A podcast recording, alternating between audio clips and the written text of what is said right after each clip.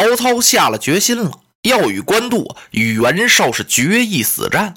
他留下了荀彧看守许都，自己呢亲自统兵七万，带着所有的文臣武将直奔官渡进发。曹操已经打定了主意了，是绝不能让袁绍一兵一卒闯过官渡，因为官渡这个地方啊太重要了，它好比是许都的咽喉。如果官渡一丢啊，许都就难保了。所以啊，无论如何，必须把袁绍给堵到这个地方。曹丞相呢，带着他的人马是日夜兼程啊。此时呢，袁绍已经得到消息了，说曹操啊亲自统兵来官渡和他决战。袁绍乐了，哦哦哈哈哈哈，正合老夫之意。我到底看看你曹阿瞒有多大的本领。此次曹操带多少人马来呀？带了七万人。老夫多其十倍，我七十万，就是郭大墩儿啊，也把你曹操打的是马仰人翻呢。你再大的本事也不行啊，差了十几倍呢。所以袁绍啊，仰面大笑。旁边的谋士居寿一看呀，这可不好。常言说呀，骄兵必败。这兵骄来自于将傲啊。他一想啊，我得劝说劝说。哈，明公。您可不能如此大意呀！嗯，居先生，你这话是何意？说着，袁绍看了居寿一眼，心里头啊就老大的不痛快，心说：“你干嘛呀？又打我的破头心，又跑这泼冷水来了，说丧话啊！”田丰在狱里头给我上了一封书，我差点没把他给杀了，你不知道吗？居寿全知道，可是这话不能不说，明公啊。曹操现在亲自统人马来官渡，要与我军决战。袁绍一听，不错，正是我生擒阿满之时。他给我送到嘴边来了，我还不把他给吃了啊！明公您不可大意呀！我军虽众，但是勇猛不及曹兵啊！您看咱人马挺多呀，要讲究勇猛啊，比人家曹操的人马还差不少。曹操的人马虽然精练，但是他粮草不如我们多。他必然就想着急与我们交战，我们有粮啊，应该还手为上。如果能旷以日月，则曹军不战自败。就是说，咱们呀，在这守着，跟他不打，或者说呢，打个持久战，跟他耗着时间。曹操啊，不等跟咱们交战，他自己呀就败退下去了。巨兽这个计呀很厉害，这叫知己知彼，百战百胜啊。可袁绍听完了他这几句话呀，火了，啪！把这桌案这么一拍，脸往下这么一沉，呵呵，巨兽先生，田丰怎么慢我军心？你不是不知道吧？啊，我等着战胜曹操之后，回去将田丰斩首。我奇怪的是，你居寿先生也竟然能说出与田丰一个样的话来。不用问，你们准是串通一气。来人呐，将居寿与我拿下。锁于军中，待我破曹之后，回到邺城，与田丰一齐治罪。沮授还想分辨两句，不行了，捆绑手啊！过了就把他给绑上了。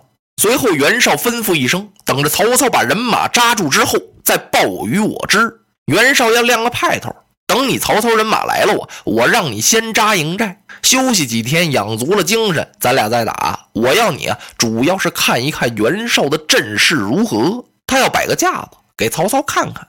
曹操的人马已经到了，人马刚到啊，探报就报与曹丞相，说是袁绍扎营百里，人马七十万，遍插旌旗呀，遮天蔽日，哪哪都是袁绍的兵，简直成了彻地连天了。曹营的军校啊，都有点紧张啊。曹丞相心情啊，和大伙儿一样，不过呀，他是全军之首，你从外表上啊，是半点也看不出来，还是那么谈笑自若。他先领着这些谋士，看了一看袁绍的大营，然后呢，曹操回到中军帐，把众谋士请来商量。除去曹操留下的荀彧看许都，剩下呀，荀攸、程昱、郭嘉、刘烨、满宠、吕虔、毛玠都来了。这次开会呀，不同在许都那审时度势了，那是研究形势，分析整个的全国情况。今儿个呀，这叫战前动员，怎么个打法？如果要是打起来的话，这第一仗要是败了，错了军威，后果不堪设想啊！要是打胜了，可不太容易啊。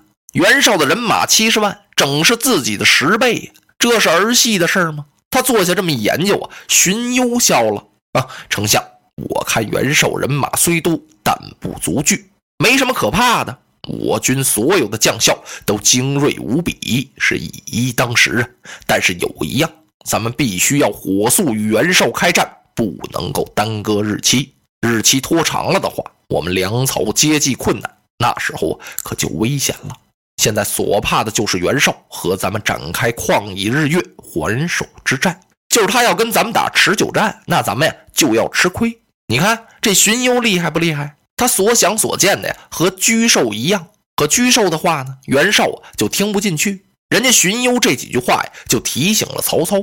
曹操一听，哎呀，公达，你这话说的太对了。他立刻传令，点炮出营讨战。哒哒哒，三声炮响，率领人马呀就杀出来了。探马飞报进了袁绍的大营，报报了上来。袁绍撇着嘴在那坐着呢，嚯，稳当极了。骑兵助攻，曹操讨战。再探得令，把探报打发走了呀。这时候他的谋士许攸过来了，明公，今日与曹操开战，我有一计，您必须如此这般。嗯，许先生妙计，照计而行，遵命。许攸啊，就退出去了。袁绍啊，不忙着出兵迎敌。曹操啊，在外边纳了闷了，怎么回事啊？